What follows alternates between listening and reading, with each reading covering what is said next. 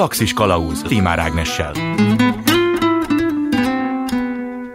Kellemes délutánt kívánok, ez itt a Galaxis Kalauz 245. epizódja, a mikrofonnál Tímár Ágnes.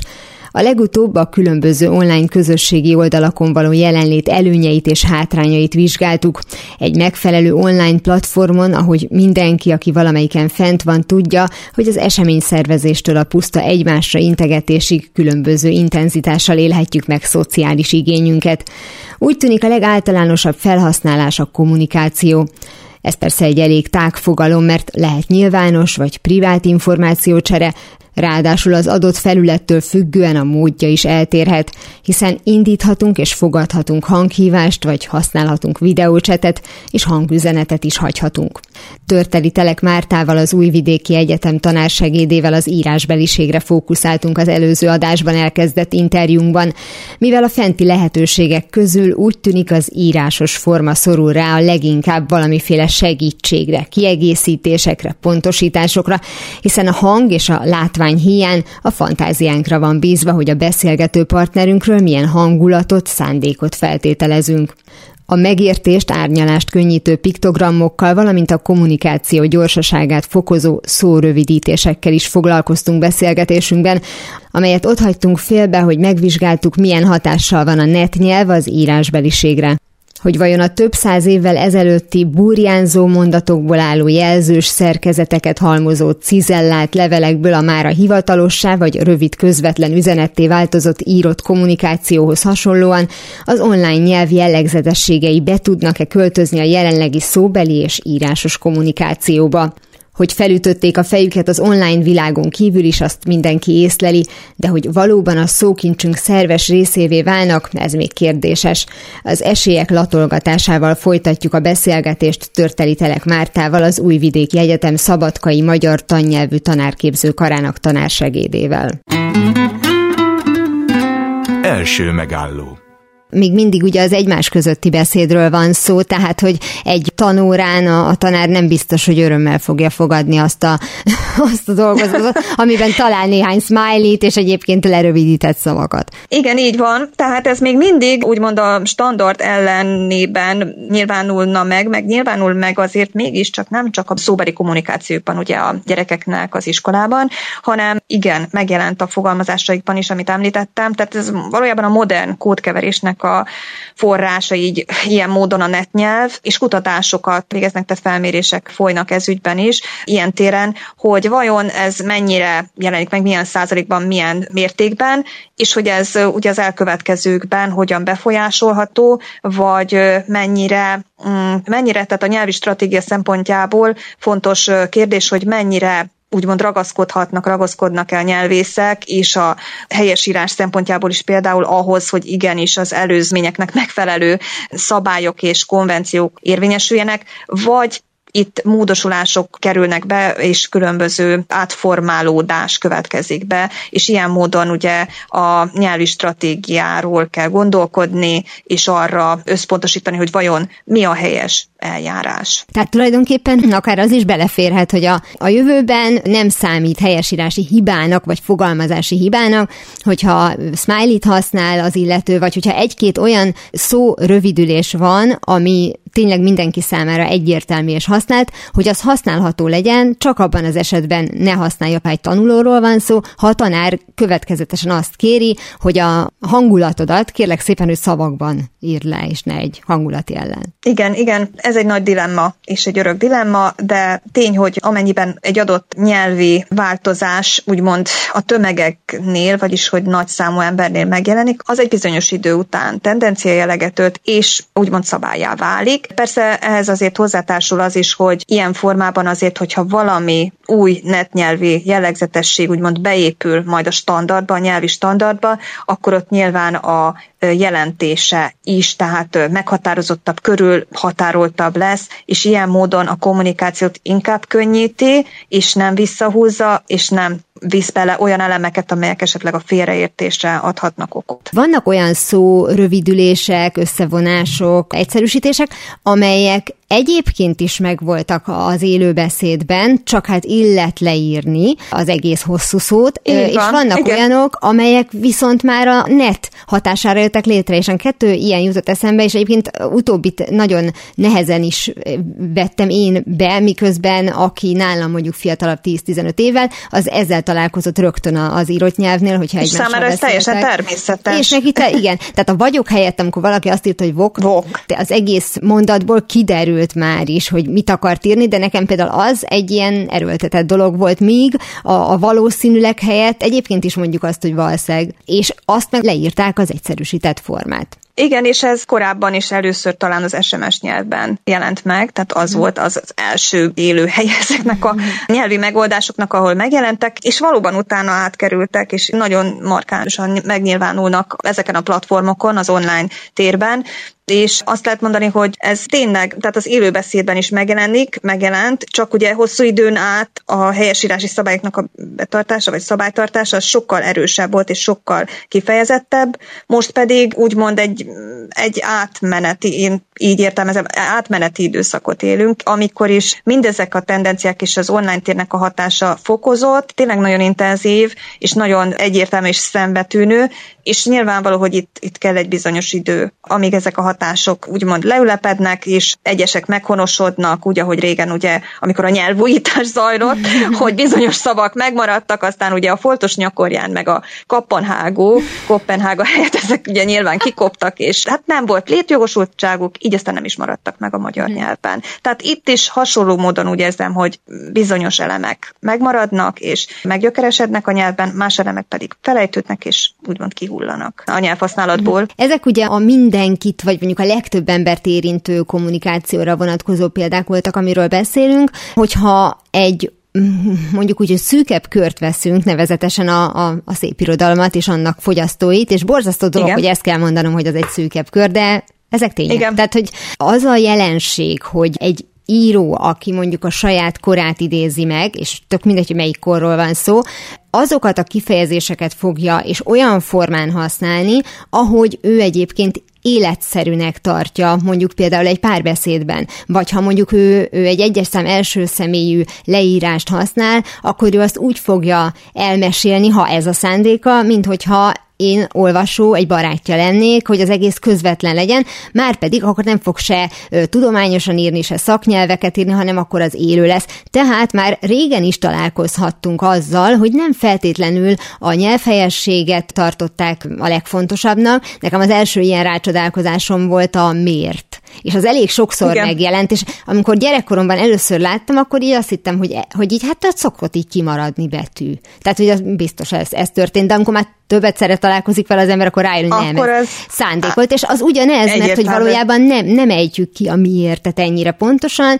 Gondolom, hogy valaki eleve így is használja például a neten. Tehát mondjuk ez megjelent már nagyon hamar régebbi regényekben is.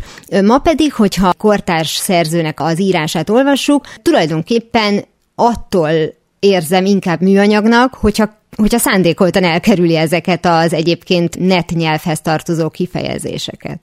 Igen, valóban attól válik életszerűvé, hogy valóban megidézi az író mindazt, amit, amit kör, maga körül lát, ami, ami körbevesz bennünket, és itt ugye, hát említhetnénk ugye sok szerzőt, és ez biztosan megnyilvánul, hogy ők mindezeket bevonják, és, és hát beemelik az irodalmi alkotásokba, ugyanúgy, ahogy a szórakoztató irodalom úgymond, és a magas irodalom közelít egymáshoz, és azok az eszközök, vagy akár szlenges elemek, tehát ezek mind-mind egyik helyről a másik helyre vándorolnak át, és több az átfedés, és több az átjárás. Tehát lényegesen több, és a keveredés, akár műfai keveredés is, és ilyen módon igen, megkerülhetetlen az, hogy, hogy az írók is a szépirodalmi művekben mindezeket az elemeket, hogy ne építsék be, hogy, hogy ne vonják a mondataikba. Nekem egyébként tetszik ez a tendencia, mármint valóban ez a közelítés egymáshoz, mert vizsgálat alá kell helyezni az adott írót, most nagyon csúnyán mondva, mert hogyha ügyesen bemarketingelik az XY-t, hogy ő magas kultúra, de mondjuk valaki nem hallott pont arról a reklámról, és ő csak egész egyszerűen elolvas, elolvas ezt a könyvet, meg a, különben is a könyvtárból vettek ki, tehát annak mindegyiknek barna papíra a csomagolása. Igen. Nem, nem, nem látjuk, hogy milyen extra kreatívan a, borítóterv. Tehát, hogy ő azt fogja látni, hogy itt van egy könyv. De nem fogja tudni megmondani, hogy itt egyébként egy pár éve még lektűrnek minősített dologról van ez szó, Igen. vagy pedig az, az idei Nobel jelöltről. Igen, ez valóban ez a, ez a fajta keveredés és ez a fajta közelítés, ez, ez nagyon egyértelmű és látható, és ezt a folyamatot és ezt a jelenlegi tendenciát próbálják egy kicsit valamilyen formában az irodalomtanítás javára fordítani, mert nyilvánvaló, hogy az ilyen jellegű regények, vagy az ilyen jellegű más műfajú szépirodalmi alkotások sokkal inkább alkalmasak arra, hogy megragadják a fiatalok, a, a tanuló ifjúságnak a figyelmét, és az olvasóvá nevelés javára fordítják, és annak a, az irányába próbálnak haladni, és úgy elmozdítani a tanulóikat. Tehát ilyen módon vannak úgymond előnyei is ennek a történetnek. Ugye itt most már az irodalomra tett hatásáról beszélünk a netnyelvnek, vagy akár mondjuk bármilyen popkulturális alkotásnál Igen. van jelentősége annak, ahogy régen is volt, hogy van-e telefon a környéken, hogy egyáltalán volt-e már mobiltelefon, tehát ezek mind ugye meghatározzák, hogy milyen irányba mehet a történet tovább, lelassul esetleg, megnehezíti, vagy, vagy megkönnyíti. Ha mondjuk például az egyik legsikeresebb ír írót vesszük, Szelirunit, akinek ugye éppen, hogy csak leteszi a pontot az utolsó mondat végére, és már elkészült a minisorozata a könyvéből, és, és azt hiszem ő a legjobb példa arra, hogy, hogy miközben mindenféle irodalmi díjakat besöpör, olyan természetességgel ír, mint hogyha csak beszélgetnénk vele. Tehát tényleg valami egészen különös keverékét találta meg a szórakoztató és a szép irodalomnak, és ő abszolút a cselekményben is alkalmazza azt, hogy ha azt mondja, hogy egyeztet valaki valakivel, akkor mindig leírja, elővet a telefonját, és akkor fölment a Facebookra, elkezdte be. Tehát, hogy tulajdonképpen ö, ennek is nagyon nagy jelentősége van, hogy a cselekménybe is beleszól a technika fejlődése. Igen, mindenképp, tehát az olvasóvá nevelésnek egy remek eszköze, vagy ilyen formában azért hát sokkal inkább kész és alkalmas megnyerni ezt a generációt, ugye ez is alfa generációról beszélünk, az olvasásnak, és hát arról soha nem szabad megfeledkeznünk, hogy ez a fajta olvasóvánevelés mennyire szép, és mennyire lényeges, mivel hát én Eszterházi Péter gyakran idézem, és hozzányúlok vissza, aki azt mondja, hogy akik nem olvasnak szép irodalmat, azok valójában tényleg nagyon fontosat, valami nagyon fontosat veszítenek el. Tehát azt, hogy önmaguk és mások megismerésének a kiapadhatatlan forrása az irodalom tényleg. Ő úgy fogalmaz, hogy az író pillantása révén másként tekintsünk a világra. Tehát, hogy erre alkalmas az irodalom, és ezért fontos, lényeges olvasnunk. Az ilyen stabil 30-asoknál, akik egyébként a legnagyobb számban nem olvasnak szép irodalmat, látom azt a fajta ö, csak a saját életemből tudok kiindulni, ezért mindent csak a saját szemszögemből látok című történet. Igen, igen. Hogy könnyebben lesznek önzők, könnyebben lesznek csak a igen. saját érdeküket nézők, és biztos, hogy azért ennek rengeteg más oka is van. Tehát biztos, hogy sok mindenből tevődik össze, de hogy ez is benne van nagyon vastagon, abban biztos vagyok. Igen, az altruizmus, tehát az, hogy inkább alárendeltségét bizonyítja az ember, vagy alárendelten próbál élni, nyilván nem a nap 24 órájában, de hogy bizonyos életkorban, vagy bizonyos életszakaszában.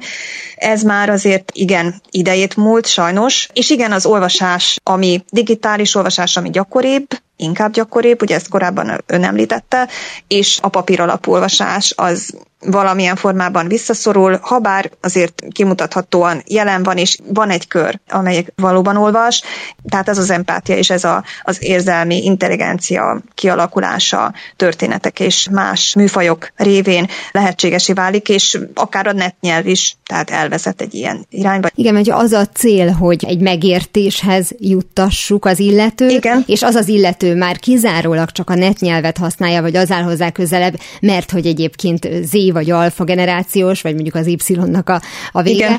akkor őnek is sokkal egyértelműbb lesz ez, és egyébként pedig én azt gondolom, hogy a fokozatosság is ebben fontos, mert hogyha rögtön egy említett Eszterházi kötetet adunk a kezébe, akkor valószínűleg el fog menni a kedve az olvasástól, mert ő ezt a fajta beszédmódot, nem hogy írásmódot, beszédmódot sem ismeri, neki az sokkal terhesebb lesz valószínűleg dekódolni, és nem azért, mert buta, hanem mert nem ezen a nyelven beszél. Így biztosan a net nyelv az önmagában már azzal is segít, amikor látjuk, hogy nem egy ilyen leereszkedem a fiatal net nyelven beszélőkhöz, és amikor halljuk valaki valakinek a szájából, hogy nagyon idegen az, az a bizonyos kifejezés, de látta meg, hallotta, hogy így van, azért az könnyen le tud bukni, de alapvetően, hogyha ilyen, ilyen nyelven szól az, az illető, meg egyáltalán a tanára, a, vagy a nagy globálisabb értelemben vett tanára, tehát a Z generációsokhoz, akkor könnyebben utat fog találni.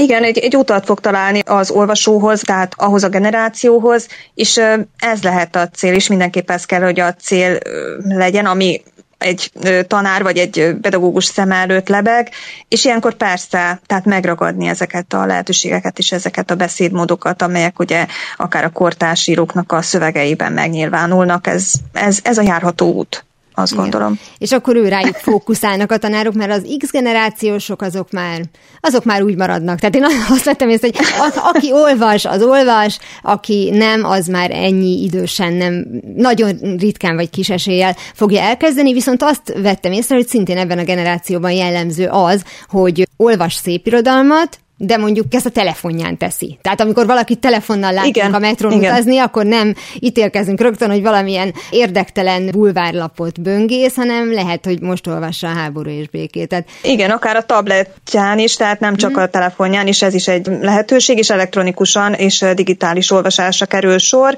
Ez is egy tendencia, tehát jellemző és megnyilvánul ennek a generációnak a kapcsán. Igen, gond... ezt gondolom én is. Igen, gondoltam, hogy védjük meg azokat, akik telefonnal ülnek a tömegközlekedési eszközön, hogy mondtam, hogy hát nem látunk könyvet a kezükbe, meg egyébként kicsit ilyen könnyebb is, tehát a telefonomon van négy-öt könyv, ami mondjuk például arra vár, hogy elolvassam, és mégiscsak sokkal egyszerűbb, mint a táskámban négy-öt kötetet cipelni, tehát azért van ennek jó oldala is, úgyhogy, úgyhogy nem jöhetnek a fiatalok azzal a mentséggel, hogy olyan nehéz az iskolatáskám, most abba tegyek még bele egy könyvet is, nem. De azt látom, Igen. hogy tíz éves kortól már mindenkinek van telefonja, úgyhogy ez egy megoldható probléma. Igen, és nem mindig valós az a kép, amit kialakítunk, és lehet, hogy mögötte az áll, hogy igenis, tehát szép irodalmat is olvasnak, és különösen akkor, hogyha ezek a netnyelvi megoldások, hatások érvényesülnek benne, mert kortárs szerzőről van szó, aki mindezt valami módon a sajátjává tette. Ezzel a nyelvi változással jó vagy rossz eredményt ér el hosszú távon az ember. Ez vajon magát az irodalmat fogja-e Hát nem is roncsolni, de szóval, hogy a netnyelvnek a, az odavaló behatolása az megint egy konkrét generációt el fog érni, amiről eddig beszéltünk.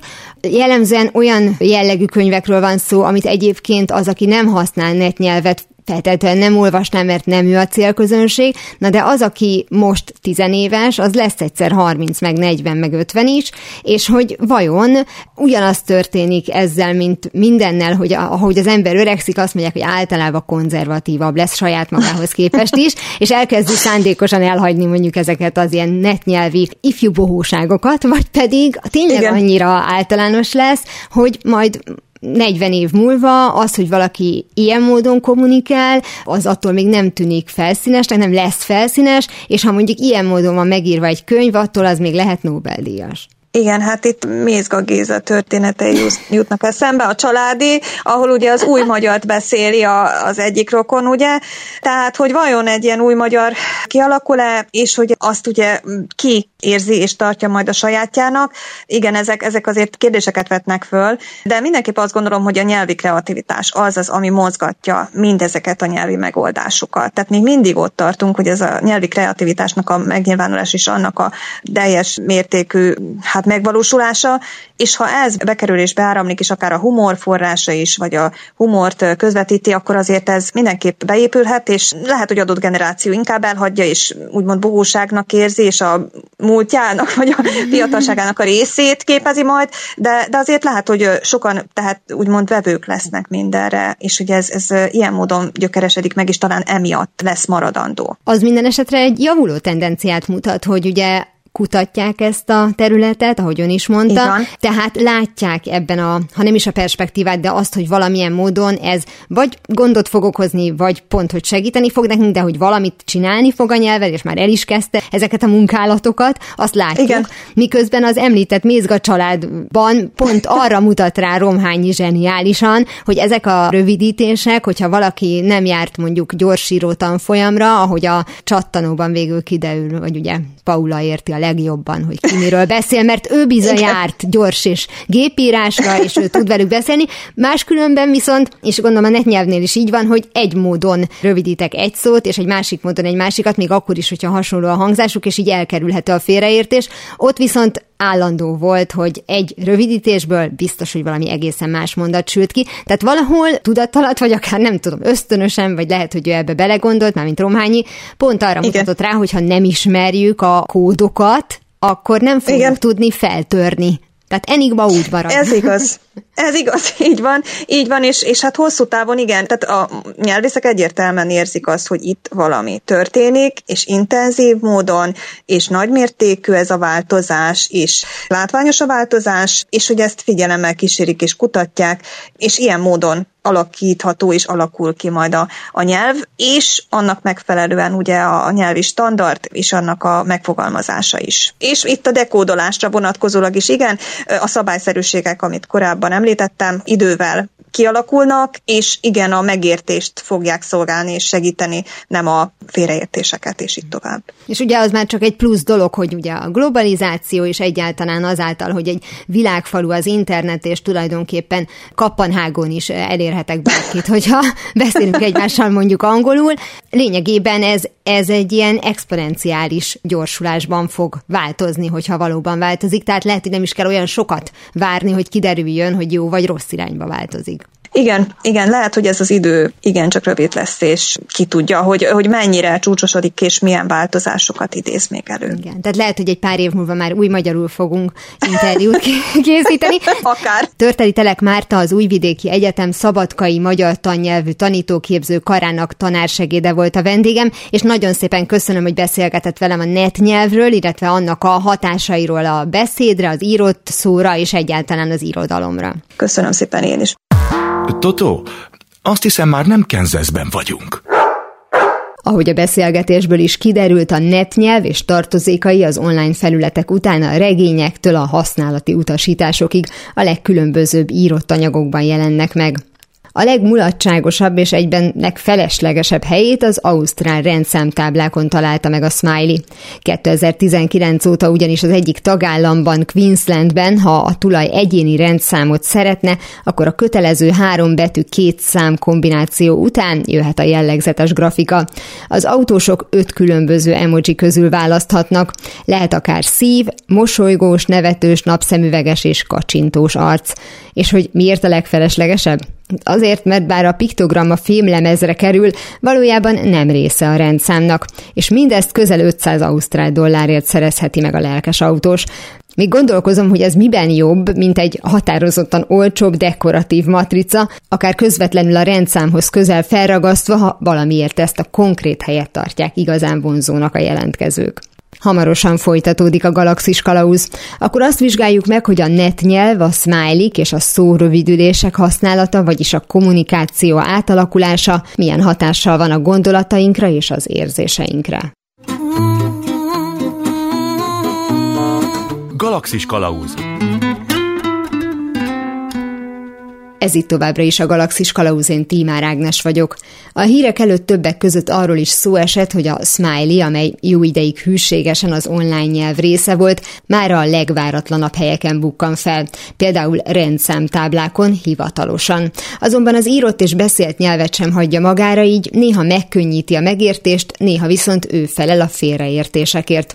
A műsor második felében már arra keressük a választ, hogy akár segít, akár bomlaszt az adott beszélgetés alkalmával egy emoji vagy egy-egy szórövidülés, hosszú távon vajon milyen következményei lehetnek.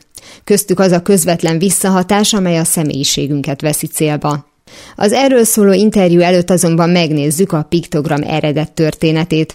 A múlt héten megismerkedtünk a fekete szájjal és két pont szemmel díszített sárga arccal, amely 1963-ban született. Most a hozzánk közelebb álló időkbe látogatunk, amikor a motívumot a számítástechnika területén kezdték használni. A szomorú smiley elsőre úgy hangzik, mint a négyszögletű kerekerdő, pedig létező jelenség. Lényegében nyelvtanilag is helyes. Arról nem tehet, hogy furán hangzik, de ha bűnbakot akarunk keresni, az emotikon első felhasználói tehetnek róla, amikor a hangulat jeleket összefoglalóan smiley-knak nevezték el. Oké, okay, először csak a mosolygós arc volt, de amint megjelentek az írásjelekből eszkábált szomorú arcok, vagy éppen virágok, még időben lettek volna, hogy lemondjanak a közös smiley megnevezésről. Nem tették. Persze jöttek a kreatív magyar nyelvű megoldások, mielőtt a smiley kiejtés szerinti leírása meghonosodott itthon. Szinonimaként jegyzik a pofacs, a vigyora, a kacifej, a hisztikon és többek között az érzi megnevezéseket. Hát elképzelésem sincs, miért nem tudott megtelepedni a magyar nyelvben egyik sem. Ugyanakkor vannak nyelvtani sikerei is a képjeleknek, ha nem is magyarul. 2015-ben az Oxford Dictionary az arc örömkönnyekkel nevű emojit, azaz a sírva röhögős smiley-t választotta az év szavának. Furcsa módon senkit nem zavart, hogy ez nem egy szó. Pedig sokan aggódnak, hogy a már mindent helyettesíteni tudó emojik visszarepíthetnek bennünket a barlangrajzok korába. Ezt a problémát vizsgálja Istók Ilona és Istók Béla tanulmányában, bemutatva az elnevezés, illetve az elnevezések születését. Nem meglepő, hogy sokan az emotikont és az emojit azonos jelentésű szavaknak tartják, amelyek szinonimái egymásnak, pedig teljesen véletlen a hangzásbeli összecsengés.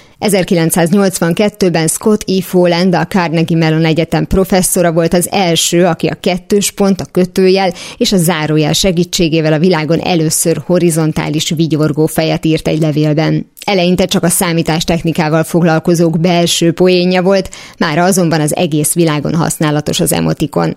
A szerzők kifejtik, hogy míg az angol emotikon, vagyis hangulatjel kifejezés az emotion érzelem és az icon jelkép tényszók összerántásával, addig a japán eredetű emoji, ami képjelet jelent, az e, mint kép, és a moji, mint karakter szavak összetételével keletkezett. Az emojik feltalálója Shigetaka Kurita, aki 1998-ban egy japán mobilszolgáltató cég számára hozott létre egy 176 piktogramból álló gyűjteményt. Az elemek száma azóta folyamatosan növekszik. A Unicode adatai szerint 2020-ban már a 3300-at is meghaladta. A legkönnyebben úgy különböztethetjük meg a kettőt, már mint az emojit és az emotikont, hogy az emotikon létrehozható a megfelelő írásjelek egymás utánjával, míg az emoji egy készletből kiválasztható készkép, és ha az azonos hangzás nem zavarta össze a felhasználót eléggé, azt is számításba kell vennie, hogy bizonyos alapemojik és emotikonok között, mint például a különböző kifejezésű arcok,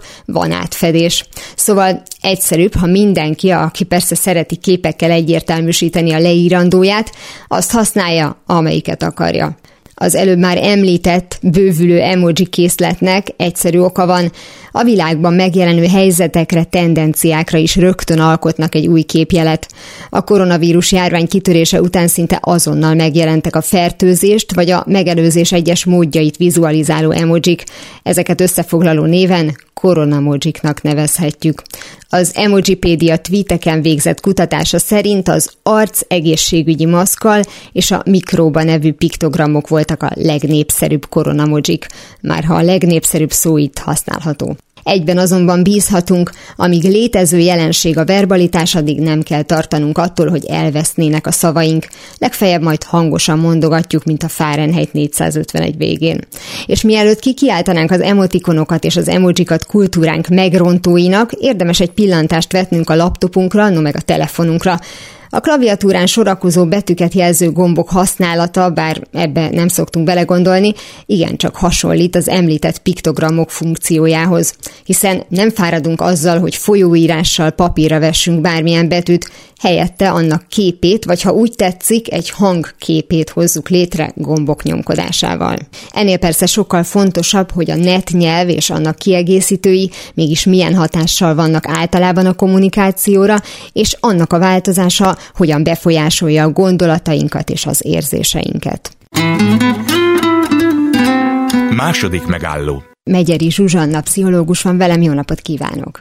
Jó napot kívánok! Azáltal, hogyha a kommunikációnk megváltozik, akkor talán megváltozik, a gondolkodásunk megváltoznak az érzéseink is, vagy ezzel nagyon messzire megyek? Nem hiszem, hogy messzire menne, mert a gondolkodás és a beszéd, vagy a nyelv, az emberi nyelv, az nagyon szoros összefüggésben vannak egymással, és mind a kettő oda visszahat egymásra, tehát a gondolkodás változásával változik a nyelv, és ez visszahat a, a gondolkodásunkra. Ezt nyilván a nyelvészek is tudják, meg hát a pszichológia is ismeri ezt a jelenséget. Azért azt gondolom, hogy az, hogyha valaki bőbeszédű, vagy sokat beszél, úgy általában, az ugyanúgy leképeződik az írásos kommunikációjában is. Vannak olyan emberek, akikkel ilyen üzenetváltásokban, nem tudom, csak néhány szóban kommunikálunk, egy emotikonnal, más ember meg rettentő bő, rére ereszti, sok üzenetet küld, és mindenhova három, négy, öt ugyanolyan emotikont rak, ezzel az érzelmeit kifejezendő.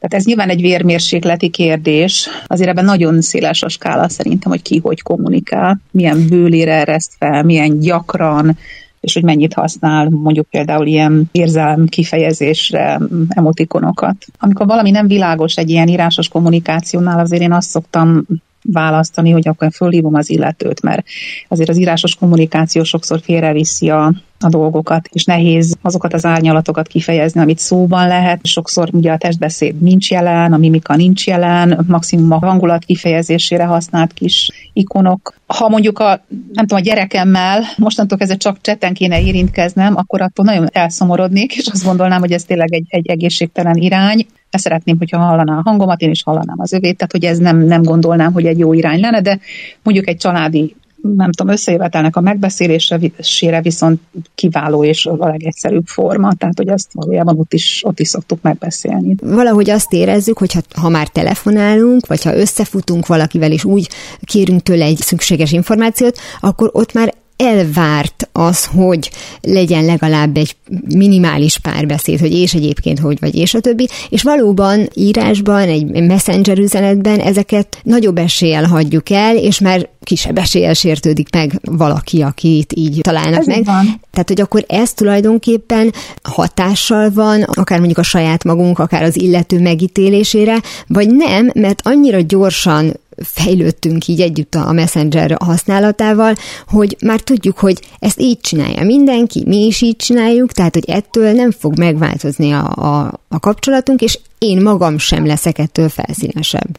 Hát ki milyen gyorsan alkalmazkodik ehhez. Nekem például nehezemre esett azt tudomásul venni, most nem éppen a chat, hanem mondjuk például az e-mailezésben, hogy mondjuk ha hozzám jelentkezik valaki terápiára, és én visszaírok neki, hogy nem tudom fogadni, akkor a, mondjuk tízből egy ember válaszol, hogy uh-huh. köszönöm. Azért ez nem tudom, tíz évvel ezelőtt nem így volt.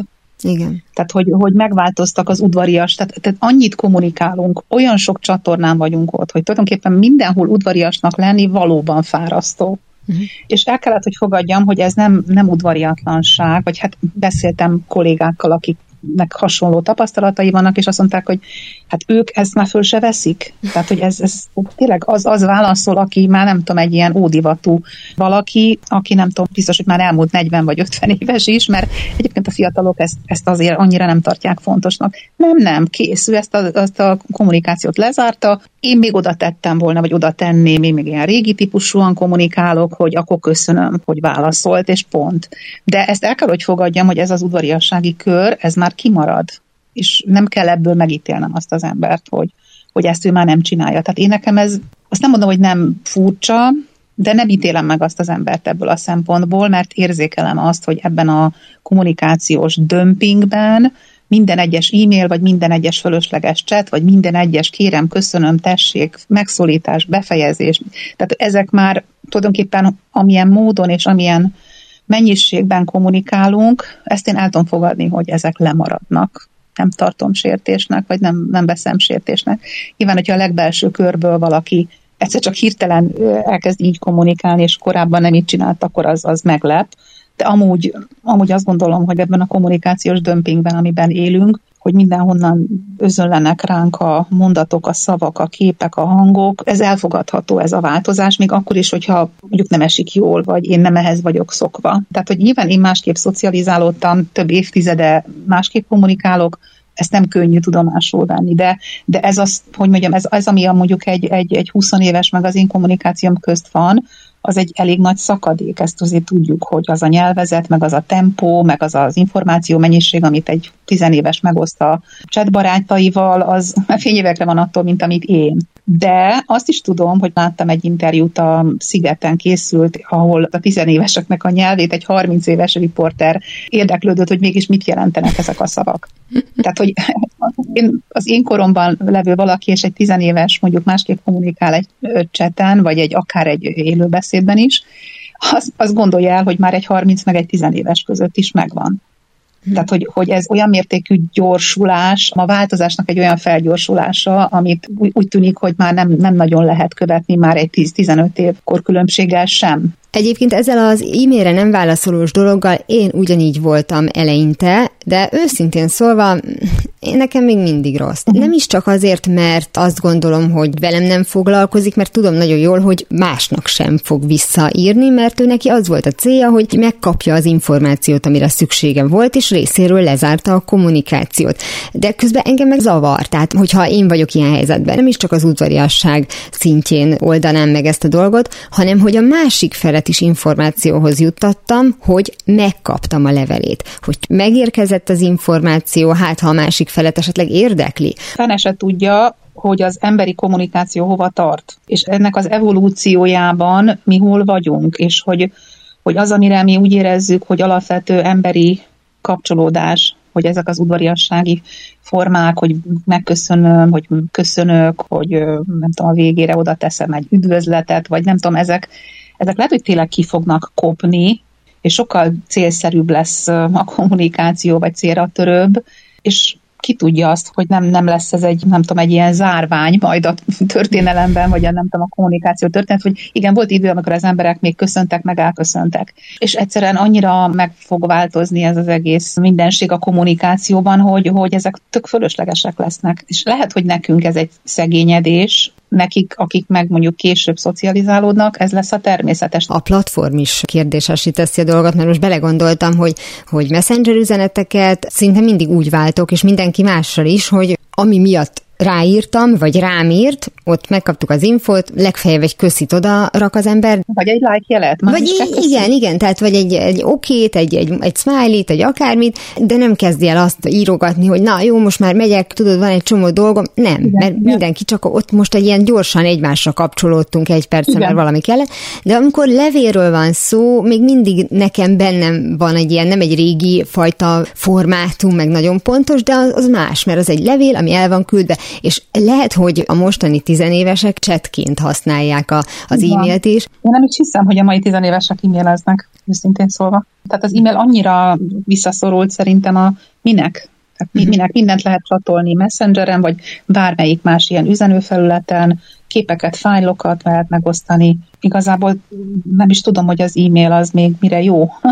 azon túl, hogy tényleg van, aki azon keres meg, mert az e-mail címem nyilvános, a Facebook profilomba kevésbé tudnak megtalálni, Ugyanakkor azt is el, hogy mondjam, hogy én a klienseimmel tartok fönt olyan kommunikációs csatornát, hogy mi se e-mailezünk már, akik már kliensemé váltak, és együtt dolgozunk x ideje, ővelük se e-mailezünk már. Hanem egy másik formát választan? Persze, hát egy üzenő csatornán tartjuk a kapcsolatot, és akkor az sokkal egyszerűbb, és persze egy köszönés, meg egy elköszönés ott is van, de mondjuk például nem írom már alá, mert nevetséges uh-huh. is mhm. lenne, hogyha az én profilomból aláírnám a saját üzenetemet. Hogyha szintén ezzel a rövidüléssel, a tényleges mondatoknak az egyszerűsödésével foglalkozunk, milyen módon fogja a személyiségünket esetleg az megváltoztatni, hogyha már ez lesz az általános, hogy egyrészt minél gyorsabban jussak az információhoz, másrészt minél kevesebb energiát szánjak rá, tehát hogy valóban, hogyha van egy emotikon arra, amit éppen csinálok, és gyorsabban elérhető, akkor tudti, hogy azt fogom elküldeni,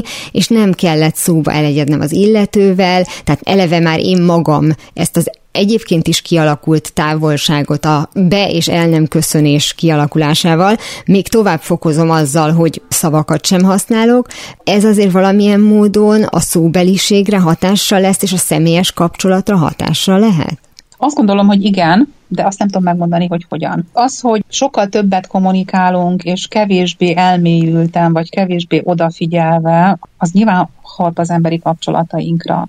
Én azt gondolom, hogy ez a fajta gyors kommunikáció az mindenképpen egy ilyen felszínes dolog kell, hogy legyen, tehát nem lehet elmélyülni, nem lehet hosszan elmélázni dolgokon, amikor tényleg ilyen félszavakkal kommunikálnak egymással. Leginkább információ megosztás van, ami nem csak tényeket, persze hangulatokat, érzelmeket is meg lehet így osztani, de valahogy a felszínen maradnak ezek a dolgok, pont ezért, mert ilyen dömpingben nincs, nincs lehetőség arra, hogy alaposan körüljárjunk egy témát, alaposan ki tudjam fejezni azt, hogy mit gondolok és mit érzek, hanem csak egy ilyen rövid, impulzusszerű átadás van, és átvétel. Tehát, hogy azt gondolom, hogy ez egy felszínesebb gondolat, de lehet, hogy nem így lesz, de valahogy az én logikai rendszeremben ez így jelenik meg, hogy ha ilyen sok van, akkor az nem lehet mind színvonalas, vagy mind mély, ami megjelenik valakiből, valakiről, vagy valamiről. Tehát, hogy mindenképp felszínesség irányába kell, hogy elmenjen a mennyiség miatt a kommunikáció, ezt gondolom, és ez visszahathat az embere, igen, hát ezt az idegtudósok vizsgálják, hogy ez az áradata ennek a sok információnak, ez hogyan hat az emberi agyra, és nem jól. Rendszeres Olyan, mintha nem tartanánk tréningben az agyunkat. Valójában a felszínt borzoljuk állandóan, mm de nem érnek le az információk egy feldolgozó szintre, nem érnek be azok, amik hozzám eljutnak, nem gondolkodom el rajta, nem érik meg. Tehát nincs egy feldolgozási szint, hanem egy ilyen hullámzás, habzási szint van, ahol minden jön, és ott lebeg a fejem körül, és, és nincs, nincs egy megemésztése az információknak, amiket én kirakok magamból, azt sem dolgozom át, hanem csak jön az első impulzus, és én azt rögtön mondom, csinálom, éreztetem, stb. Tehát, hogy ezt a fajta felszínen mozgást, hogyha nem is felszínességnek hívom, kicsit finomítva, ezt mindenképpen terjeszti ez a sok-sok ilyen kommunikációs csatorna, míg azt a fajta elmélyülést, vagy elgondolkodást, vagy megemésztését a gondolatoknak, érzéseknek ez nem nagyon teszi lehetővé. Tehát ez így a pszichénkre biztos, hogy hatással van. Én magamon is érzékelem, hogy még ezelőtt egy tíz éve simán elolvastam egy három oldalas cikket, újságban, papíron.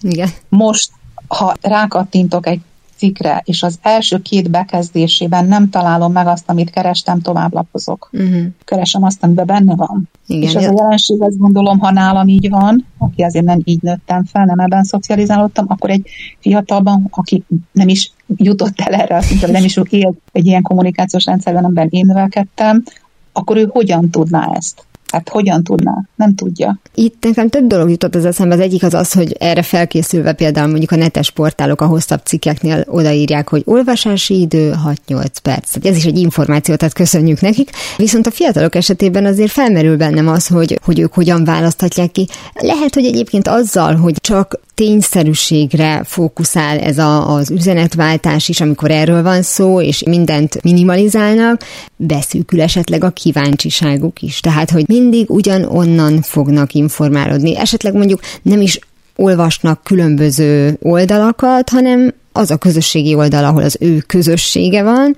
akkor onnan a neki fontos információkat be tudja szerezni, és tovább nem is kell lépnie, mert lényegében elvégzik helyette a hírszerkesztést, hiszen akinek fontos, hogy megosszon híreket, akár melyik csatornát is nézzük, a Facebooktól kezdve a TikTokig, tehát mondjuk legfeljebb a hosszúsága változik ezeknek a, a, az információknak, de hogyha valaki késztetést érez, hogy oh, hallottátok, hogy a nem tudom kivel ez meg az, és nem osztja meg a cikket, de ezt a kész mondatot leírja.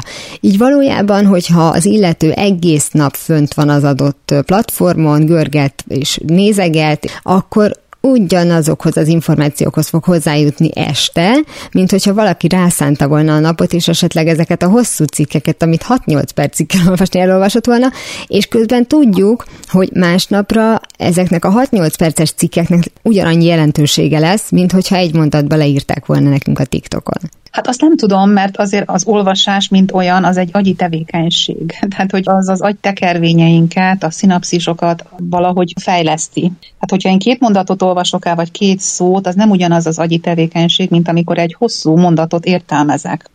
Tehát mhm. ilyen értelemben nem ugyanahoz fogok hozzájutni, csak tényszerűen, amúgy egy csomó minden nem történik meg az elmémben. Tehát ennek több oldalról van negatív hatása. Tehát nem csak annak van negatív hatása, hogy én röviden írom le, hanem annak is, hogy rövid válaszokat kapok. Nem igen, vagyok feladat igen, elé kitéve. Igen, igen, igen. Tehát az olvasásnak van egy mechanizmusa, mondom, ez egy agyi tevékenység, ahol ott történik valami az agyban, az agy hullámok azok másképp működnek akkor, amikor valaki olvas, és abban elmélyül, mint amikor rövid üzeneteket küld, mert az körülbelül az, mikor így beszélgetünk, és én is mondok valamit, te is mondasz valamit, mm. reflektálunk gyorsan egymással, nem ugyanaz, mint elmélyülni valamiben.